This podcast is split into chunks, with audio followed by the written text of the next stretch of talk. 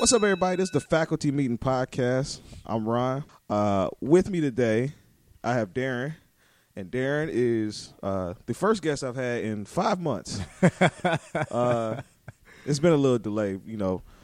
I ref I officiate football, and so uh, my schedule has been like crazy. Like especially in Texas, you get like I'm working six days a week, to Monday to Saturday, and I'm gone like all day. It was, it was just tragic. Um, but thanks for coming on, man. Uh, No problem. yeah, you live really close to me. 15 Which- minutes. yeah, man. You know, and that's really surprising. Like I've been here for, oh god, I've been here for like five years, and all of my friends live in Third Ward, Southwest. Right, right, right. And I'm just like, dog, can y'all just move closer? Like I'm tired of driving to y'all. Right, right, right. It's the worst, man. Right, I feel that. What's been going on, man? Man, just chilling, man. Uh, just moved out here in June, but other than that, just trying to. June. Yeah. How you like it so far, man? I mean, you you made it. You came in the hot season. Yeah, man. We so when I got out here, man, it was super hot. Like, wasn't used to it at all. I was spent some time in College Station, so it was cool. Yeah. Um, but nah, this heat was just. I guess like the heat with the buildings, like being inside of the city, was like crazy. bro. Oh, f- for sure. Yeah, I remember. I visited uh, ASU was Yeah. playing um, Texas Southern Mhm. at Butler Stadium, which is HISD Stadium, Okay. because Texas Southern don't have their own doesn't have their own facilities. Yeah. And um, I remember stepping off the bus Mhm. and like I took one step off and like popped right back on because the heat just smacked me in the face. I was like, "Yo, this is way too Right, much, bro!" right, And it was like rush hour. Right. I was like, "Oh god, this is terrible." uh, yeah, man, that that the Texas heat get to you. So, um, you came here for teaching job, right? Correct. So, what what do you teach? Yeah, I teach um, sixth grade ELA. Um, so I teach English language arts, so reading and writing for sixth graders. And that is that's not state tested, right? That's, it is state tested. It is state tested. It I'm so sorry. Yeah, not the writing piece, but like the reading and all of the other stuff. I'm feeling the pressures now. So Oh, I'm so sorry for you because I teach psychology and I have taught psychology, and it's it's an it's a senior elective, not state tested. Nobody pays me any attention, so nobody. God bless you, man. Because when I tell you I'm feeling the pressure now, like Yeah. I have administrators in my classroom two, three, four, five, six, seven, eight times a day. Oh, so. that's the worst. I had my uh for the first time ever, my principal came and observed me. and what's crazy is like like you kind of may have an idea like my social media presence like Right. I'm wild but I'm not like that. I'm Right. controlled in my classroom, but just to have my principal in there, it was the first time I ever got nervous. I was like, "Yo, he's really like what is going sitting- on right now? I had no clue. Not a clue. But that. you teach uh 6th grade English sixth grade English. and uh, before we get into like all the career stuff, I always like to go back and you know give the give the Mister such and such a face, right? Yeah. So or and a, and a and a history. So uh, tell me or talk about where you from and what it was like growing up. What kind of student you were? Yeah. Sounds good. Yeah, I'm Yeah. from Alabama, from Butler, Alabama, so a very small town. I used to Where joke- is Butler? Yeah, it's um 45 minutes south of Tuscaloosa. Like I, I got Okay. it down pat because I got to tell people this all the time. Okay. And it's like 45 minutes um east of Meridian, Mississippi. So really, really small town in the Black Belt of Alabama. Mm-hmm. Um, we don't have too much there at all. Um, yeah, so I'm from Butler. Um, so I graduated, went to school there. The type of student I was like a class clown, really got by. Um, I was in advanced courses, so I like took all of the higher Yeah. classes. However, like my teachers and like being from like a rural area, like we didn't have like all of what our students what I see my students have today. So like we didn't have the best teachers. We didn't have like all of the quality resources. Um so yeah, man, I, I skated, I got by, graduated, went off to Alabama State, graduated from ASU Okay. with a degree in Well- physical education. Okay. Yep, well, yep. we'll get we'll get to college. I kind of like to go Perfect. piece by piece here. Okay. So, small town Alabama, Mm-hmm. and you say you skated by. Was that just like because of effort? Was everything just that easy to you? It was what you know. Because as teachers, like you know, you find that most of your kids who like kind of skate by, they're like, "Oh, this is too easy," Yeah. and then they just do their assignment Right, right. and you know they're off taking a nap, and Yeah. somehow they end up with a B. Yeah, I yeah, yeah. I I think it was a little of both. In Alabama, I don't know how um, Michigan was set up, but in Alabama, we had to um, take the graduation exam. Yeah, we didn't have that shit. Yeah, so so pretty much after the graduation exam, if you passed it, you're literally chilling until you get by. The teachers really are they're not feeling any pressures at all. Really? And so like we had teachers literally um, my senior English class supposed to be the highest or the most advanced English class you could take.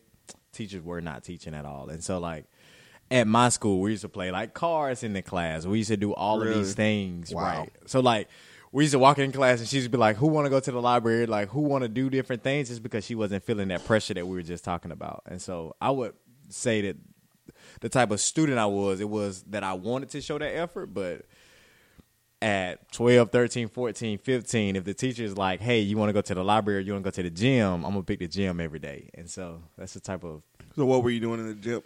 We I mean, we used to leave core classes and go to the gym and hoop. Um, that was something that, the, I mean, the teachers didn't have that pressure. They, Yeah. they weren't feeling pressure at all. And they were trying to get us out of the classroom Yeah. to, just out of their, their faces. Hey, what year did you graduate high school? 2011. 2011. Okay, Yep. so you weren't affected by it that much because No Child Left Behind started in 2000 and whenever Bush was president. Correct. So, like our generation, because we're around the same age, like our generation, we weren't affected by that. So, of course, teachers are just chilling They were chilling. because they're just like, all right, well, Right. you graduating. you Bye." graduating like you you already passed your graduation exam, so you're pretty much good. I Yeah. can just give you an A, and you're somebody else's business. Right. So, Yeah. what um what were you? Were, did you have any extracurricular activities? You mentioned PE, so I'm, I'm assuming you were an athlete. Yeah, I play basketball. Um, I play baseball. I was in JROTC. Um, I was in Beta Club. Um, I was. I was also in like the little Kappa League. I don't know if that was like considered extracurricular curricular activity just because it was outside of the school. Um, It is. yeah, but yeah. Okay, so you skated by. Do you remember what your GPA was when you graduated? I graduated with like a 3.0. I always had like a A or a B. Mom didn't know like what was going on at school, but on paper it was it was legit. So it was Okay. like a oh. 3.0. 3.0. Yep. Okay, that's not too too bad. You know, a lot of our kids they seem to think students anyway that like because we're in front of them they think like oh just because Right, you did it, Mister, right, don't right. mean I'm going to do it. Like Exactly. nah, I, I ain't do that great either. Right, right, right. You know, I wasn't top of my class, Exactly, exactly. but um, so you got your 3.0 Yep. From Butler, Yep. and you we actually met each other at ASU. Correct. I don't remember when. Was it my senior? It had to be my senior. It had to be. Uh, because I was a. I don't know. It might have been a little after.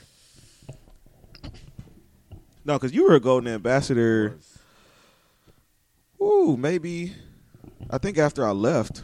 I think you were after I left, and I came back and worked, and then that's when I really met you. Correct. So what what led you to go to ASU and not somewhere else? Yeah, good question. Um, so my options because of the skating that I talked about, and because of we had teachers that were not where not where I would hope for them to be. Uh, um, my options were like limited in the places that I could go. Um, so Alabama State, Alabama A and M, and um, I think Stillman. So all of the HBCUs in the state of Alabama were pretty much the only schools I could literally get into with the scores that I had. okay. And so ASU, um, my grandmother had went to ASU, and so I had that background knowledge. I have never, I had never seen the campus, but You I had never seen the campus. never seen the campus. So orientation, Wow. showing up for orientation was the first time that I saw the.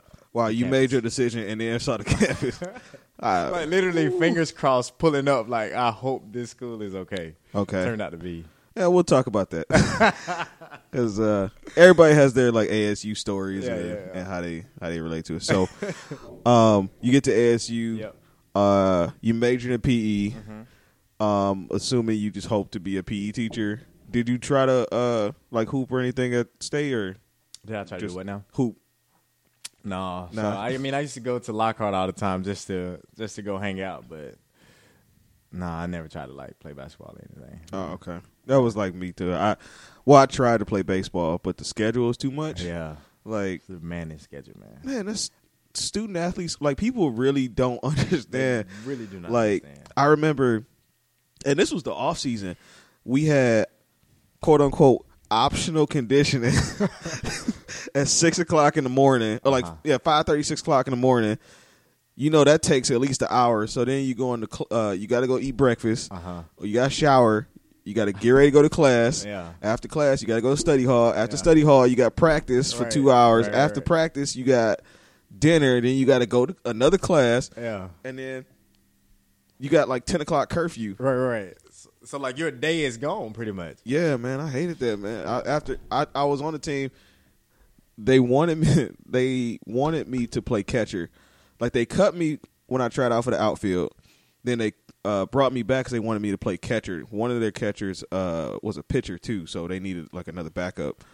And after just sitting back and looking at the schedule, I was like, nah, nah, I can't do. Oh, and then they they cut me, but they kept me on the roster to help boost the team GPA. That's just speculation on my part because I remember um, it was my freshman year, right? They Yeah. cut me, and uh, I tried to register for classes in the fall or the spring, Yeah. and I had a hold on my account because I didn't attend a compliance meeting. and I'm like, I, I'm not even on the team. I I hadn't talked to them since September. this is what uh, November, December. That's crazy. yeah, man, that took me like a whole week to get th- through all of that, but crazy. it is what it is. So, talk about your ASU experience a little bit. So, you showed up on campus first time, uh, first time orientation. You already like committed, like this is gonna be it. Yeah. So, what was your thought process? Of, well, what were you thinking when you saw campus and, and what it was? Like, was was it what you thought it was gonna be? Yeah. I think the first I pulled up on um what is that, Hall Street? Right right with a stadium and like it was 2011. I don't remember. yeah, so it was 2011. So they're like in the process of remodeling. That's when all the construction was going on. And I think just looking at like Abernathy, I think Abernathy was the first building I went inside, and That I was, was like, I, I was blown away by it. I was like, oh my god, this is really really nice. That was a beautiful building when it Yeah. opened up. I, I haven't been to campus in a minute, but it's a beautiful building. yeah, Yeah. yeah. So like we had like a, we had something. SOS was doing something, student organ, orientation services, and I was pretty much blown away by that until I like s- saw like the dorms that we're gonna be living in. That's a different story. We don't have to Wait, which which dorm did they have you in? Um, I think for orientation they spoiled us. They had us in Bibb Graves, and so like you know that Okay. that's a girl. That was a female dormitory. I think it still is. yeah, it is. now. It's the Uh, first one you on the main from the main entrance of campus. Correct. And like they kind of spoiled us. We were like, oh, okay, this is pretty nice. And when I got back, I was not in Bibb Graves. So Where did you stay when you got back? King. MLK. Okay. Okay. So obviously you came in after Benson because I would have yeah. killed to stay in King my Right, freshman right, year. right. Benson had they they were knocking it down or they were in the process that Yeah. summer. So Yeah. I think it was still up, but then when we got oh, back in the fall, it was Benson was a project for real, for real. like we, I don't know how many. I think it was like seven or eight floors. Yeah. and it was just chaos all the time. Like King was all right because King, King had athletes. Yeah. King had. Well, they used to have the honors programs in there too. Some of them, yeah, some of them would Okay. stay in there. But King was straight because it was just athletes. Like the only thing in that, in King, you had to like deal with maybe girls running through, too many people in one room. Yeah. Benson, man. Let's put it this way. You know how Mobile rides, right? Uh so when Mobile have a problem with some like Mobile when they get to campus, uh huh. They are a gang. Yeah, they are a Like, gang. They link up like, "Oh, you from Mobile? Right. I ride with you." All right. So one time some dude from Mobile, I don't like somebody threatened him with a taser. and next thing I know, my roommate who's he's from Mobile, he uh he wasn't really messing with them like that. He was kind of a loner. and he was like, Man, I guess I gotta go to this Mobile meeting or whatever. and I was like, What are you talking about? So he left the room and like five, ten minutes later I just walked down the hallway and there was this dude named Big Ant and he basically bullied his uh, roommate into giving them both the beds. and so he took both the beds, put them together, made like a little queen size thing in his room. It was crazy. But everybody was, but I, I walk by Big Ant's room and I look in and I swear to God, it's like 30, 40 dudes from Mobile. Every dude from Mobile in that building in was the in his room. Yeah. And they all look pissed. Basically like, yo, we just got to go find this dude. We go ride off my boy from Mobile, like, but in Benson Hall. in Benson. Not to mention all the fire alarms being pulled. I I was at I a said I saw a fight on the elevator that Oh. I don't even know how I got started. like literally, I'm standing by by my homeboy. He's from Miami. There's two dudes from no, one's from Miami, one's from like Columbus. One dude from Miami. They just looked at each other and said, "What's up? What's up?" And then just start scrapping On the elevator. on the elevator. like while I was moving. no, it, the door was open. Oh. And the crazy part is, we all looked at each other like, "How did that happen? What'd y'all do?" And he's like, "Man, he just looked at me." I was like, "All right, cool." So you stayed in you stayed in King, Yep. Spoiled because obviously you you had no Benson experience. Um, and so what was uh freshman like freshman year like? At what point? Well.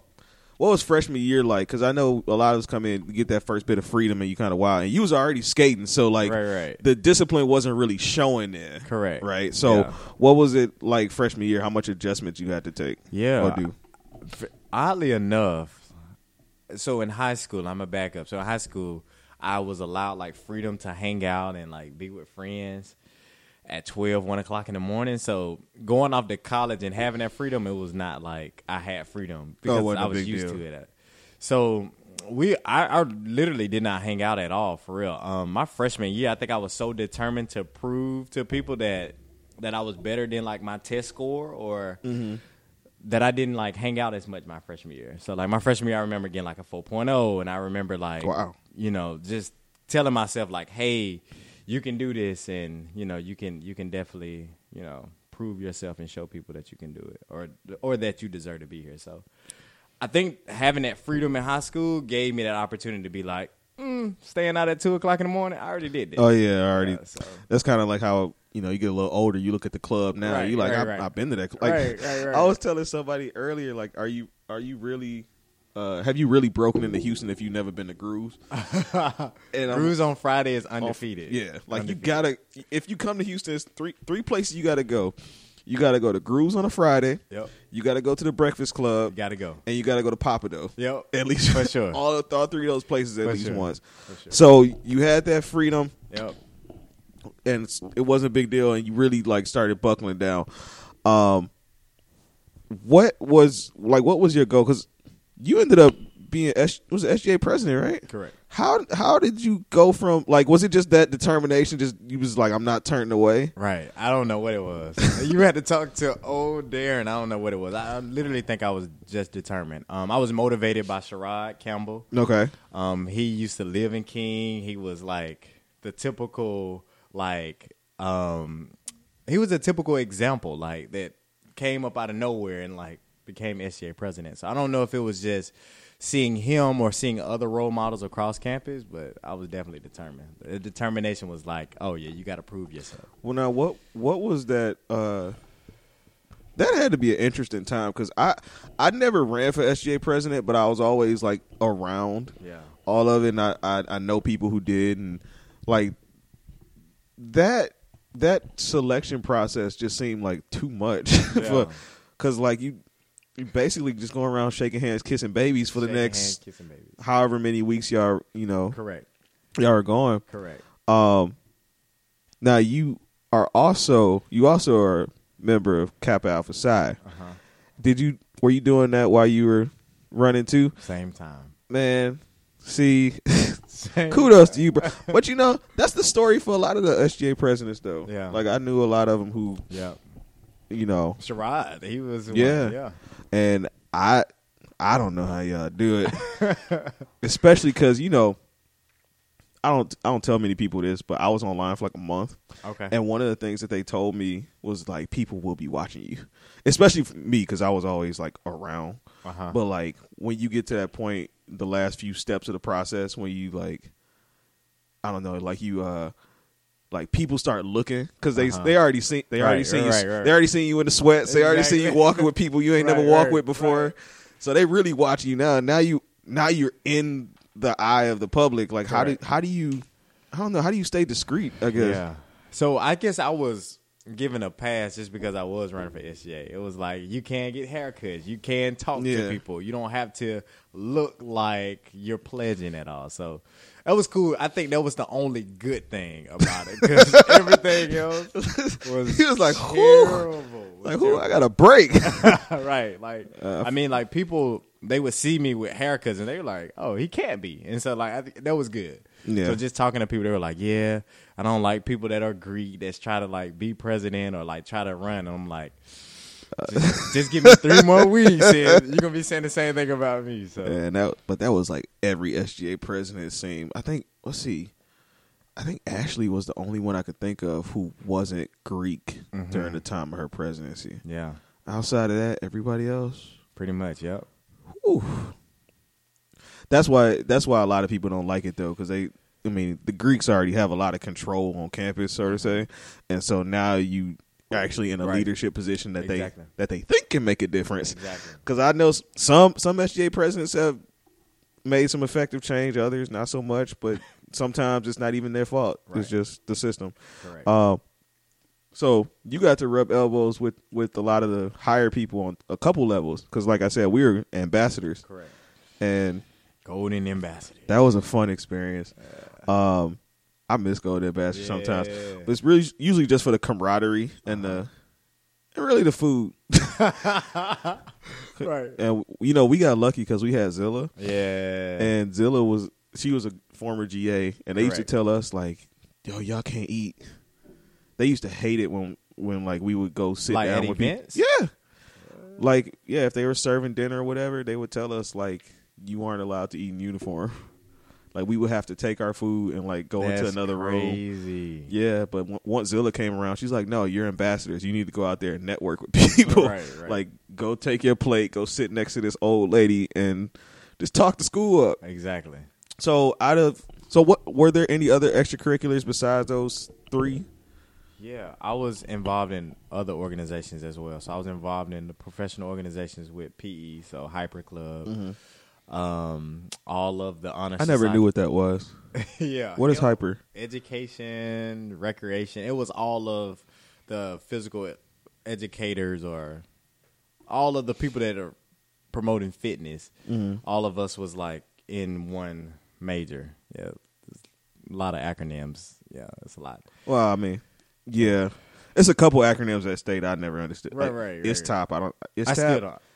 Yeah, that's like the older people, right? That travel. They're to- like yeah, they're like alumni who support athletics or correct. something. I don't know what it stands for at all. Yeah, like if you say it, I may be like, oh, okay. I don't know what it stands for either. It don't you're matter. older and you're an alum and you travel to games. So you did hyper, and then what? Uh, what were the other ones? I ones? did Kappa Delta Pi, so that was a That's the teacher one, right? teacher professional organization. I did SAEA, Collegiate 100, NAACP, so a couple organizations on Yeah, campus. Stay yeah. busy.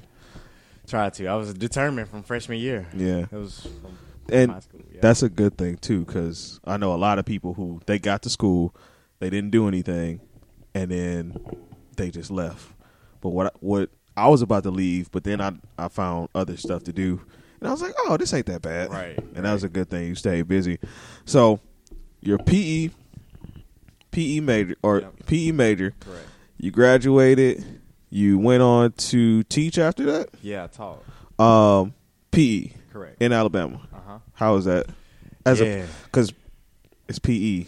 PE. It was PE, then it was high school PE. So I had high school students. you was trying to keep them from banging under the stairs, Oh my god, man, it was terrible. Um, especially in Alabama. especially in Ain't, Alabama. ain't shit to do. I, I tell people all the time. I say it ain't shit to do in Alabama. Like that's why they are. That's why everybody fucking. Cause they ain't nothing to do. Gas stations close at nine. You get one good concert every two years. right, right, right, right. Like what else you gonna do? That's true.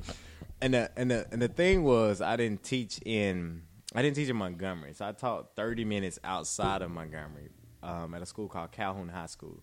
okay. So it's a small school, rural school, f- similar to where I graduated from. So I was, you know, okay with the demographics, but um, yeah, it was a challenge, man. Like it was a challenge. Um, luckily enough, like my fraternity brother was the principal, so he kind of he was in the process of revamping his physical education program. They had a um, the former teacher that was there.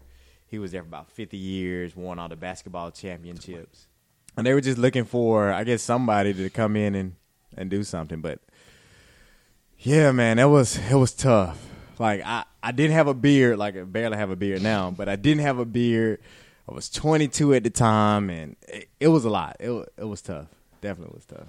Uh, so, and, and I know for high school PE too. Well, I mean, it, in a smaller school, maybe it's not that big. Not well, it probably still is. Like kids who like skip and then Oh just want to. terrible. Like at first, my job description was just keep everybody in the gym. Like no matter what you do, just make sure you just keep an eye out. But then we developed like a system of like students actually actively being engaged. Like Yeah. we started like a volleyball tournament, so we started doing things. Yeah, But for like starting it off, I would catch people outside smoking. Like you name it, I saw it Oh, I'm sure. for sure. It's like gym class. gym class, everybody want to. Yo, it was it was terrible. And it's- Shooting dice, you name it. Yeah, and it's the it's the safest place to skip because like there's so many It's kids, so many kids. you, you can't keep track of cannot who's keep who. track. Yep. But I, I, I, that's why I could never do it. Well, somebody told me too that PE is very competitive, especially in Texas, because all the PE co- uh, teachers are coaches. So if you want a PE job, you you got to be a really good coach. yeah, low key, people die in those positions. Like they get a job and they're just going the same way with other jobs too. But PE, they're not going anywhere. No, they're not. So, how long were you in Alabama?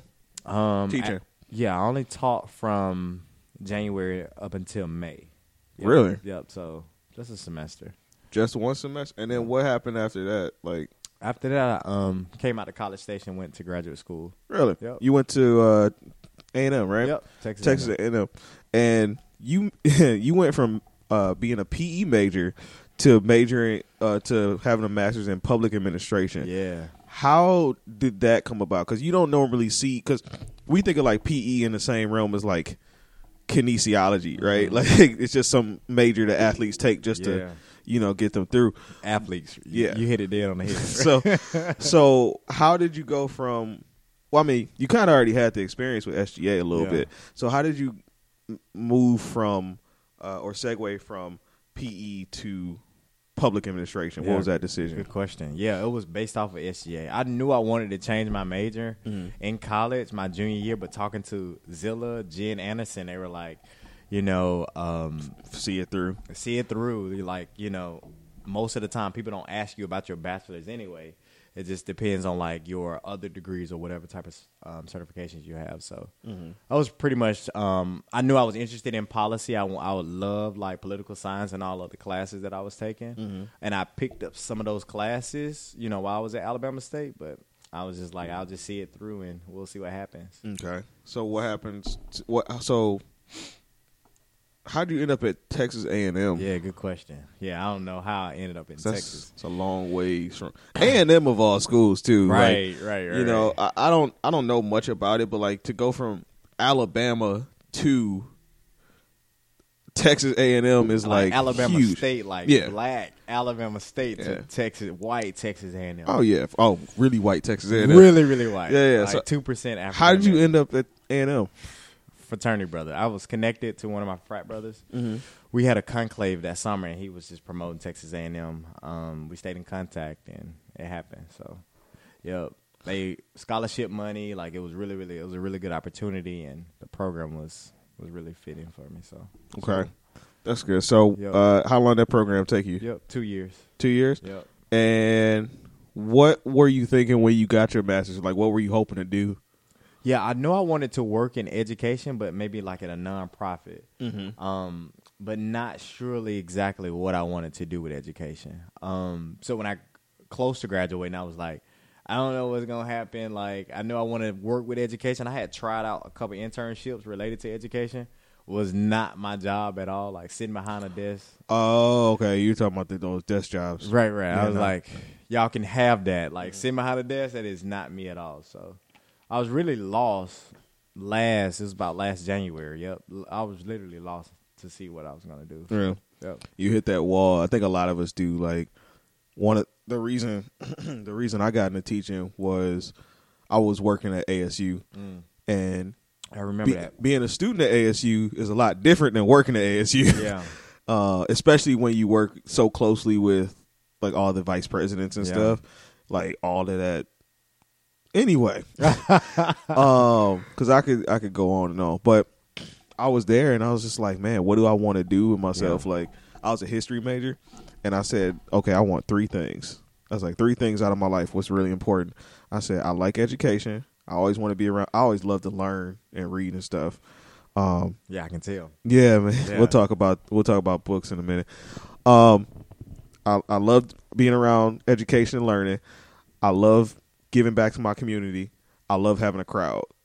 right. So I was like, Teacher. what better what better job, right? Yeah. So, how did you uh end up teaching English, sixth grade English of all things? Yeah. And kudos to you for doing middle school because I sub middle school before and it was terrible. Pray for me. I will. I'll take all the prayers, bro. Like middle school is is a beast. Sixth graders are okay. Um, I the the way I got involved with sixth grade ELA was um, I'm in Teach for America, and they pretty much partner me with okay. a school, and so my particular school needed a sixth grade. Like the teacher left during the summer, and so um, that's how I got connected. Okay, so, you're doing it through Teach Teach for America. correct. Okay. Yep, yep, yep. Good gig. Yep. I know a lot of people who did Teach for America. Yeah. So you are in your second year. First year. You're in your I guess if you're counting Alabama, but this is my first year Okay. in Texas. Yep. Okay, first year in Texas. And what what's the is there any like huge difference you notice? What do you mean? Uh, as far as the students go, I, I would think. Well, we'll go with students first. Like, was there a difference in the kids? I mean, you went from high school to middle school. Yeah. but that's a huge jump. Huge different. Like, um, also like the the demographic of students that I serve. So in Alabama, it was predominantly African American. Now it's predominantly Hispanic or Latinx type of students, and then like dealing with like our kids and now in middle school, not being able to like if they are having an issue, not being able to just communicate that and like mm. seeing different behaviors because of it. And Yeah. so just because if versus in high school they are able to at least communicate whatever is going on and so I won't say all that. I say a be- I say better. yeah, yeah better they could do it better Right, for right, sure. For yeah. sure. yeah so i'm definitely seeing that challenge and trying to work through helping kids Yeah. Well, that process and, and and I could tell for you, uh, you know, because I have my own social media presence. It's definitely not. it's not that. Uh, not. I don't. I don't put my job out there too much, except when I tell stories about my kids. But like you, you ask a lot of questions about like trying to. Uh, get back to kid or reach out to kids and like bring them up and like Yeah. what motivated you. So, uh, man, like I could really tell like that is where your focus and heart is, man. For That's really good because sure especially as black men, like for sure they need us, which makes me a little cocky sometimes. Because I go to work, I'm like, y'all not gonna fire me? Shut up. oh man. So when did you kind of figure out that? And I'm not saying this is like your passion or love for life or whatever, but like what what gives you that that that that uh love for what you do? yeah i think it's going back to those those teachers that failed me Yeah. like literally like had my life or in in their hands and did not do anything with it yeah. And so I take that very, very personal that not only just kids, parents, communities, the state of Texas is trusting me, you know, to be able to do the right thing about like kids and making sure that they know the information, not just for a STAAR, right? But Yeah. Just for just the overall development of being good people, but also know how to read this and understand what they're reading. So Yeah, and you're in a you're in a charter school too, and Correct. and the charters, uh, because I'm in public school, yeah. big six A, three thousand student oh, public Oh, wow. school. Yeah. So, I my brother used to work at a charter school as well, and I I see the difference in culture because like at, at your school, and I don't even know your school in particular, but I, I'm sure they cultivate some kind of culture for the kids to latch on to, Correct. and I think that really Correct. motivates them and you. Correct. You know, because Correct. my kids, I, I always say this: there are uh, our kids look like the back of my hand, and the people who run it look like the palm of my hand, Yeah. Right. and so the the the the needs aren't really met because there's no empathy for correct. Correct. it, man. But I, I would love to be at just like a school like that. Yeah. I love that culture, man. Yeah. That's a beautiful thing. Yeah. So, what have what have you seen as like probably one of the biggest challenges the kids face in these schools? Yeah, that's a good question. Um, I would say the biggest challenge for my students in particular is they primarily speak Spanish, and so it's like Yeah. building that vocabulary. So it's like right now we're um, having a regular conversation, and I'm not thinking about any word that I'm saying to you that you may not know. Yeah, But with Yeah. them, it's every single word. Like if I say a joke, I literally have to think You have it to explain it. and explain it. So I'm like, you know what? Forget funny. about it. You know, it's not even worth it. Um, but I definitely think that challenge on vocabulary because um, they primarily speak. Ninety percent of my kiddos primarily speak Spanish. Yeah, I I've had a conversation with some of my students because they're they're a bit more mature. Like I have high school kids, so seniors Yeah. and juniors, so they're a bit more mature. And I tell them they ask me about teaching or whatever. I said the hardest thing that I have to do every day is bring your vocabulary levels up. Yeah. I was like, because I'm in a subject where the vocabulary is like Right. You need to know that. college level. Yeah, for sure. But the problem is, I can teach you that vocabulary, but you may not know the words in the definition. Right. Ah, and so then yeah. I got to explain Right. the words within the definition. You have to. It, it, it, it's like a. It's like a like a. What am I? What am I thinking about? I want to say like a pyramid scheme almost, right? like right, right, right. like okay like it just branches off like here's the word and then here's the definition okay what does that word mean what does that Right, word right, mean i gotta explain two other words Right, right. and then give you those definitions It's and an then have to bring it back up it's crazy Yeah. man and i'm never really sure what to attribute it to just and maybe because i was different because everybody in my family reads. So well most people they read my family. So i took it for granted. But like a lot of these kids they got seventh eighth grade reading levels at Yeah. like 17 18 it's nuts. And it's scary because i'm like how are y'all gonna like not get screwed over by anybody? Right.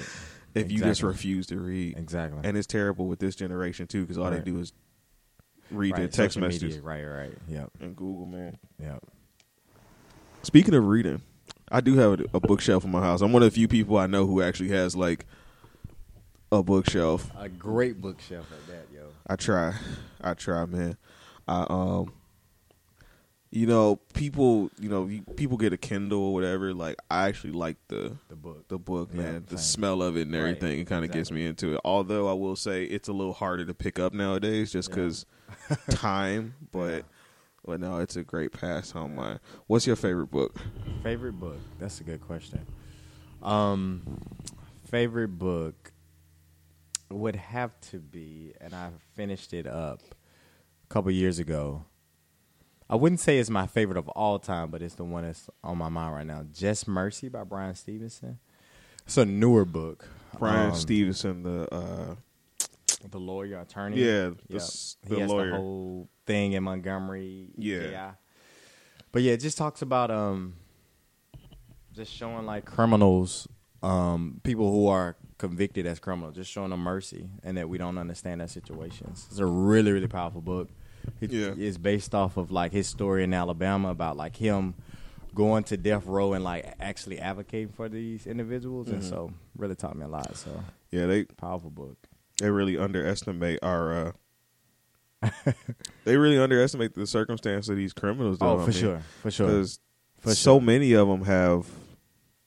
I mean, we know because we, you know, we grew up in those environments where we know like why people are doing the things Correct. they do. Like, Exactly. you know, your cousin can't read, Right. and he got a little bit of an attitude problem. So he, instead of going to get help or learning how to read, he Right. just like I'm gonna just sell dope. Exactly. Right. Right. You know, and then they end up in that situation where they got kids to feed. Like one dude I knew, he um, one guy I know, he had five kids. At- By the time he was like 27, 28. And like maybe the week before, two weeks before Christmas, he got picked up robbing a uh, Wendy's, Wow. and I just thought about it, like man, like he probably was just trying to give his kids a good Christmas For sure. like you know, dudes. Most most guys ain't out there like robbing people Right. to just keep money. Yeah. you know what I Yeah. mean. Like that's how I'm, that's how I'm coming up. Yeah. like, there's a there's a reason for it. But And, and and and that was his argument. Like we don't know these stories. Like most of the time, we'll see it come up on the television screen, or we'll see it in the newspaper. We're like, oh my god, that's a bad person. Like, Mm-hmm. oh my god, this is a bad individual. Give them death row, but we don't understand like all of the things that have contributed to this type of behavior. and a lot of that reawakened when uh when President Trump got elected. You Yeah. know, because they started bringing up. Oh, and especially in the the the documentary, the Thirteenth. Yep, yep, yep. Um, you know, a lot of that stuff got reawakened just to bring. Well, I mean, I'm for our generation, we were too young to really notice it. But Right. when they talk about super predators and Right, stuff, right. I'm like, man, these people really went right, hard. right, right. You know, and they still go hard. It's just like the Thirteenth Amendment says. It's just racism under a different name, and and that that's what's that's what kind of keeps us crazy a little bit as black people because we can't catch it. right. we can't we can't catch it. We can't prove it. But that's crazy. My favorite book, the one that I I call it my Bible. Uh huh. Uh, it's called the Fiftieth Law. Powerful. Yep. Yeah, Robert Greene, Fifty Yep. Cent, and that was I read that at a point in time in my life where, like, people always said that I was like cocky or arrogant, whatever. But you know, we all got our insecurities, man, and like I was actually my cockiness and arrogance was just like a, a facade to keep me to keep from me looking so afraid of stuff. Yeah. And once I read that book about like just being fearless and really not giving a fuck, I was like, oh, that's how you don't care. All right, right, right, right. you know, and then the subtle art of not giving a fuck I read last year too. That was a really good book. man, I'm walking away with uh, like a whole book list, man. Oh my bro, pre- borrow something. I don't care. um, no, I I I got a whole my whole thing, man. I, I I just try to. I'm this year. I said I'm gonna try to read one book a month. Yep, I have the same goal. I don't know if I. I mean, I could try. Have you started a book yet? This I month? have, but I haven't picked it up since the first day. That's the worst part. What are you reading? Um, I started reading uh the Twelve Rules to Life, Mm. the Antidote for Chaos by Jor- Jordan Peterson. Mm-hmm. Um, I started that. I'm like two chapters, like three chapters in now. It's just the book is like that thick, Oh man. and we're in mid January. Yeah. so we'll see what happens, man. What what what's your what are you on now? yeah, I'm finishing up the Bluest Eye because I heard it was a Really? Toni Morrison. I read that in middle school. Yeah. I don't remember much, but I know I read it. and I am about to pick up education book. I'm excited um, about all the white teachers that teach in the hood, and for the rest of y'all too. Really? Yeah, I'm excited. There's a wow, what is that book? By Christopher, I don't know his last name. Um, my coworker, he recommended that I read "The Culture of Poverty" by Root by some lady, and I'm sitting there looking at him like, bro. You know I'm black, right? like, it's like I lived in the culture of poverty. Right, Like, right, I don't right. have to. I don't have to have some white lady tell me what the hood is Right, like. I right, get it. Right. You know what I mean? Um, but I guess it could give you a different perspective.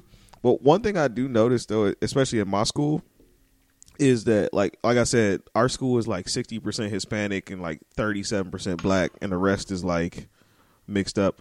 One thing I noticed is that white teachers have a very different approach to a lot of them anyway have a very different approach. It's more like a do as I say sort of thing rather than a like loving compassion uh approach to it. Yeah. And that really bothers me so. Yeah, so I, much. I, I definitely agree. I definitely agree, and and even I'm just thinking about like me growing up in a system like that. yeah. Um, I had to maybe mid year last semester. I had to just tell myself, um, for some of my students that do not identify as being white, if they're not used to raising their hand saying yes ma'am, no ma'am, how can I put a system or just tell them that they're wrong or right, right? Because like in their home setting, if they're used to you know, mm-hmm. getting up as they please, or they're used to not saying these different words that you know we classify as the correct way to do things. Then Yeah. I shouldn't punish them, right? It shouldn't be Yeah. like my way type of thing. And Yeah. so, I think even reflecting on my practices as an educator, like that has changed. Like, you Yeah. know, I don't feel like I'm so power driven anymore, and I feel like sometimes, like you said, some of our white colleagues they feel like they have to have it, maybe because they were brought up in it. Or or maybe they just think that maybe they're like kind of you know they say they're afraid of us anyway. Correct. So maybe they're just intimidated and true. feel like they have to That is true. exert their power to That's get over. But like. I don't know, man. Because as a as black men too, we don't really have those problems because Right. like we're kind of feared, revered, and respected all at the same time. Um, so we don't have to go through it. But I've seen. Uh, I mean, for me, like you said, I think about this is what I say. Kids will only do what they know they have the option to do. So if you grow up in an environment where that is your only option or that is an option and you choose that every time, I can't blame you for doing the same shit in school or like Correct. when your parents not around. Correct. Cuz that's what you know how to do. Exactly. So when they do certain things, I'm just like, look, I was like, I was like, I know what you like, want to do. I know what you like to do. I was like, but I'm gonna give you another option, another way to think. All Right. right, and that's worked for me. Just because I, I mean, I see a lot of crap happen with, especially the white teachers. Like kids mm-hmm. want to cuss them out and stuff. That has never happened to me Right. because I say, hey, calm down, listen to me. It's like just let me talk to you real quick, and they they get it. They get it. And I'm just like, it's not that hard to level. I don't think it's that hard to level. yeah, I agree. But I also come, you know, come from similar environment. Yeah. You know, And I think that that's huge, man. Like if someone outside of your scope or outside of your community want to like place different rules and things about how you should abide and not even willing to listen to you as a person Mm-hmm. and give you like an, an additional option, I think that's a problem. no, you know? it is. Definitely. It, it is because they, they it's kind of like it's kind of like they treat it like the law. Like right, they, right. they you see you do wrong, and then all of a sudden they have to correct it rather Correct. than ask you why you did it. Correct. or what were you thinking Correct. or it's like all right so next time they just punish and, without giving an alternative Correct. solution. And that's where a lot of people get that's where a lot of these kids get messed up. And that's why they need people like us who will talk to them and actually will like say hey options. Right. options options options. Give yourself the option. That's crazy. I'm thinking about this right now. I saw one of my former students at walmart and i remember he used to come to class every day and sleep. Little hispanic boy mm-hmm. Come to class every day and sleep. And uh i i like towards the last days of class like i really got a chance to talk to him and i looked at him and I said hey bro why do you come to class and sleep every day? He's like i don't know man. I'm just you know blah blah blah. And i was like well i was like i was like let me let me tell you this. I was like i don't know what you want to do with your life right now. I said you probably don't want, don't know. I was like but the more it's like when you come to school and you sleep you're taking away an option for you to do something i was like it's like I don't know what your grades are, but you could be sitting on like a two five right now, right? Oh no, no, I, that's not what I told. I said I said I have a cousin. I said my cousin uh BS all through high school. He um BS all through high school so much that he was like a fifth, sixth year senior. He had got kicked out because he got too old to be in a school. Oh man. I was like that. I was like, this was when he was 18, 19. I was like, he's 40 years old right now, holding down odd jobs, working at car washes and stuff. And I said, do you think he wanted to do that when he was your age? I was like, he was like, no. I was like, yeah. I was like, but the fact, but he closed off a lot of his options because of what he chose to do back then. I was like, so if you want to, I was like, I don't know if you want to go to college or go, go to work or whatever. Yeah. I was like, but what if you go to work and then you change your mind and you have to go back to school? I was like, but your grades shit. So now you can't. They're not gonna take you because your grades are shit. What you gonna do then? And he was like, I never thought about it like that. And the next thing I know, he s- B A B student or like BC student, just because he was like, yeah, I have like options. I never thought of it that way. I was like, yeah, that works. That was a powerful conversation, man. Man, I, I You to have put to you in front of sometimes. like not only just one kid, but a whole audience of kids. Just to, just to, just to present that, I think that's I mean, dope, bro. like I said, kids only do what they know they have the option to do. If they have, don't have anybody else to teach them, they just gonna continue to do what they know. That's Right. why kids end up back in the streets. Because Right. if all your family's in the streets, that's all you know. You know, and as human beings, you know, we we might know what's right and wrong, but we also just follow along with our tribes, Yeah. our groups. So, That's all we're gonna do. That's true. Um, so what you got any plans for after teach? I know Teach for America is like a what three five year program something yeah, like two that. year commitment. Oh, two years. Yeah. Okay, you got any plans for after Yeah, so I'm looking into sixth grade English? I'm looking into man, maybe going back to school. Oddly enough, I don't. I don't Really? Yeah, I'm thinking about just going back to school. I don't know if it's PhD, EDD, or JD, but think about going back. Just something. Something, man. Um, but I'm hoping, um, I'm hoping to get more direction after this. Uh, Yeah. I do feel like I will be able to have exactly what I want to, Mm-hmm. but I'm, I mean, I, I'm teaching now and I love it. So And I say this, man, don't don't get caught up in well, if you got goals afterwards, unless you know for sure, for sure, you want to teach for the rest of your life, don't get caught up because one teacher I uh, I met is a he's a PE teacher actually, and he was getting ready. Enough. yeah, he was getting ready to. Uh, this was last year because he was getting ready to uh, go into real estate full time, and he told me he, I never forget this. He was like, "This is a band aid job." He's like, "You get this job to make get yourself stable, just put a little money aside, and then you go off and do what you really want to do." For most people, anyway. Like if Yeah. if education is not your passion, then that's what it is. But I was like, man, that he got a point. Yeah. you know. that's kind of scary though. But yeah, he has a point. No, he does. Yeah, he really does. And so, um, yeah, man, if you got other stuff you want to do, like m- right now, I'm thinking about going back to school Okay. uh, myself, get a uh, master's in clinical psychology. okay. But like, yeah, man, if you got something you want to do, man, just go do it. Don't just do it. Yeah. What about you? You think about uh, staying in the classroom a little longer, or yeah, man. Yeah. I I want okay. I want to uh I want to go get my master's in psychology cuz ultimately I'd like to be a college professor. Um I can definitely see that. yeah, I, I high school is cool cuz I get to talk to them crazy, but I, it's a little too rigid for my liking. Like because even though we are a high school, like they still have us doing like these middle school kind of oriented activities, and you know a lot of our kids, I guess you could say they need them because they don't read Yeah. or they can't read. But I don't know. I just uh I don't know. I just I, I just want to go teach uh college, man. Like this is what I want to do. I don't want to worry about parents. I don't want to worry about putting in grades. I don't oh not putting in grades.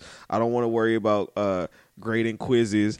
I don't want to worry about uh trying to come up with these activities Yeah, of like sounds like keep it moving. I was like, I want to come in, I want to sit down or stand up and just talk the entire time and say, you got two papers, Right. you got two exams. That's the whole class. I'll see y'all later.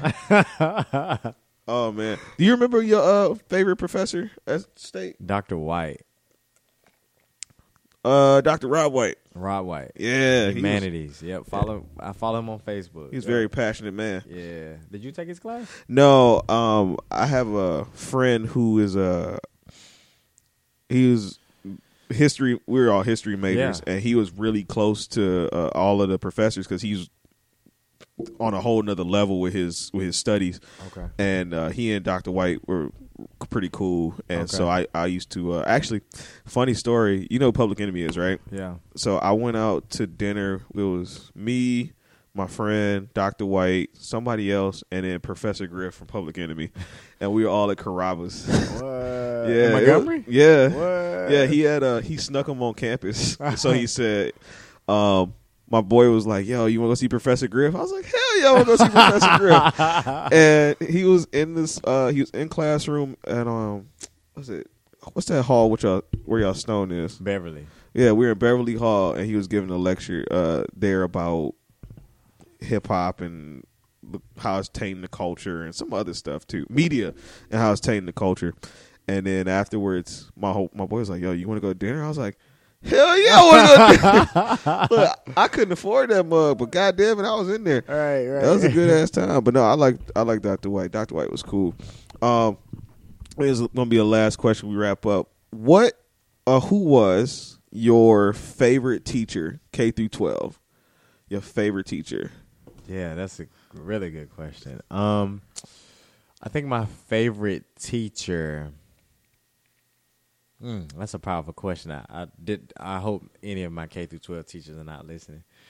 Um, Well, I only get like ten streams of a play, so it's cool. hey man, we just starting. We building. I feel that. We building on from somewhere. right? Um, my favorite teacher had to be, and I still have a relationship with her now. Had to be Miss Campbell. She's married now, so her name is Miss Trailer. Um, but she was my kindergarten teacher, of course. Um, and I don't know if I remember anything from then. I just remember the way that she looks at me now. I can only imagine she was a really good teacher. What? Yeah, so I saw her in Walmart for Christmas. That sounds like some flirty shit. no, no, no, no, no. I mean, Like I'm saying, like she, she's. I feel like she was, you know, um, I, I don't know, but it ain't no flirty. It ain't any of that. but- all right. I, yeah. But I mean, I just think that a lady of her statue. I talked to her, and she still she still teaches now. And I asked her, this is like year 27 for her. I was like, hey, you know, you thinking about leaving? She was like, what am I gonna do? Like, um, That's real. I've been a part of this process. I've like watched kids. I've watched. I've taught different kids and all of these other different stuff. And she was just saying like, you know, the job is is a very rewarding job, which it is. And she says she has an opportunity just to see people grow and to to turn out to be successful, or you know what I'm saying, just to play a part in that. And I don't know, just hearing that and seeing like her, the way that she values the work, I think like that like rubbed off on me a little bit. Yeah. Um, because man, we definitely need teachers on the battlefield that really love and care about this work. Not just anybody just Yeah. to save money, but just to really, Yeah, we definitely do. really love love this work. So I think it's. I think I'm in love with the person that she is now. I don't know what happened in kindergarten, but definitely the educator that she is. You don't remember kindergarten? I don't remember much. I don't of kindergarten. remember I remember who my teacher was. I Right. don't remember much else. Yo, she was telling me stories about me choking on peppermint and me liking this girl. I was like, that didn't happen at all. But Come on, man. She had how many kids run through Right, in right, 27 right, years? She right. don't remember. Look, I got, I got 200. I get 200 new kids every. I got a semester class. you get 200 Two- kids. 200 new kids every semester. And I, I make it. Bless you. I, I know, right? I make it a commitment every every semester to remember all of my kids' names, and I tell them at the end of the year, I say, "Look, I remembered all y'all names up to this point." I say, "But next year, don't be offended if I forget." I was like, "Y'all don't know how hard. That's such a process, Bro, man. Like, how many kids do you got per class?" I have 30 per class. Okay, so that's about the same. Yeah, but I only have two classes. Oh f- So man, I, I have 60 kids. man. Yeah. Let me tell you something. right. I got 34. I got like, let's see, my largest class this semester is 35. My smallest is 28. I got six classes. Six classes? Yeah. They're like an hour classes, right? Yeah, we on a block schedule. They 90 minute classes. So we Oh. got we got A days and B days. Oh. Yeah. Never mind. Yeah, so Yeah. Oh. it's rough, man. I wish we could have that normal high school, that other high school schedule where it's like 45 minutes class. Right. That's what I was thinking. That'd be if so you had that awesome. But then I'd see kids every day that I don't want to see. Yeah, I guess that is good. So take turns seeing kids. Like I'll see you two days from now. Well, for uh, see you tomorrow. for us, it's well, it has its ups and downs. yeah, Um, because especially with this generation of kids, like their minds are they're they're they're mush. So they don't remember things that we talked about. Like you walk oh, in, I can see that being like yeah, an issue. Yeah, you walk into class and uh Remember what we talked about this this Wednesday. Remember what we talked about on Monday, and they're like, uh, yeah, they lost, man. "That's great." That's the that's that uh they always talk about how technology Fortnite. Fortnite. Well, I, I I I tried I tried it and I was like, okay, I get it, but whatever. Right, it wasn't fun Uh, to me. I was like, "Okay, what are we doing?" But it's I mean it's deeper than that, man. They they have like between okay, they get immediate gratification from their phones, and then the parents are different because, and that's one thing I talked to an older teacher. He was like, uh, he said, I asked him. I always ask older teachers because if you've been teaching for more than ten years, fifteen years, I always ask them like, "What's the biggest difference between kids then and kids now?" Mm, that's a good question. and he said that the parents are different I can definitely see that. because he said back in the day, kid messes up, parent is looking at the kid like, "Yo, get your shit together, homie. Like, you gotta, you know, take care of business. Forget him. Like, it's all about what you do." Now, parent, a kid has an issue, they come at the teacher. Like, what are you doing? That's not my child. that. You lying on my kid, and this, that, and the third. And then the kids, you know, they don't take any account. They don't. They don't hold themselves accountable for anything because mom and dad bails them out. They never teach them to like, hey, suck it up. You you fucked up. You need to own it and Right. move on. yeah. You know. But that block schedule, it, it doesn't it doesn't work for them, especially because they they like got these notification memories. you know what I mean? Like they get That's a a good way to describe they it. got notifications and they, they they read it and then it's gone.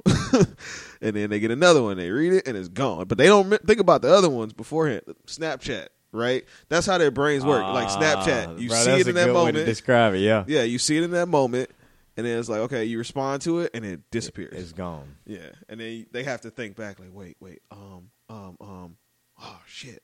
Yeah. But that's the issue with block schedules. So a lot of teachers in our district they asked for it years ago, Yeah. and now a lot of them want it want the other way back because they know that our kids forget stuff over the time. But I don't know, man. We it's a very interesting time in education because we don't have the support that we should have anyway. no, sir. They don't pay me enough for this. Right. I, I asked somebody, I said, what other job can you manage 200 people and only make for $50,000 a year? right. you manage 200 people, 200 people. other people, other people's children, and only make 40 to $50,000 a year. And that's, and we in Texas. We in Texas. and we're in Texas. We ain't talking about like going to, let's see, I think the starting salary I saw in North Carolina was like $36,000. Mississippi. My sister's educated in Mississippi. Yeah. $38,000. Woo! And I, she's not a regular educator. She's like teacher of the year type. She's a Look, look, that's what your sped stipend do.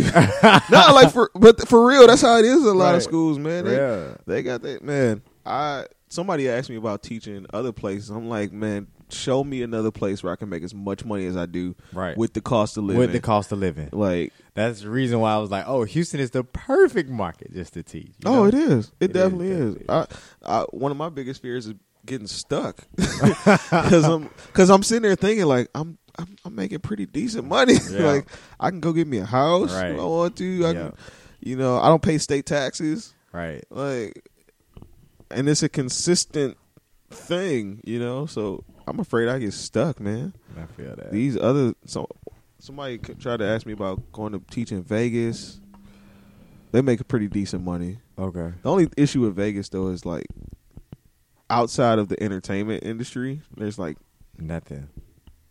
nah so you got a lot of poverty too Mm. um somebody asked me about chicago chicago's pretty decent but you got chicago that's the problem it's Right, chicago Right. It is what it is, man.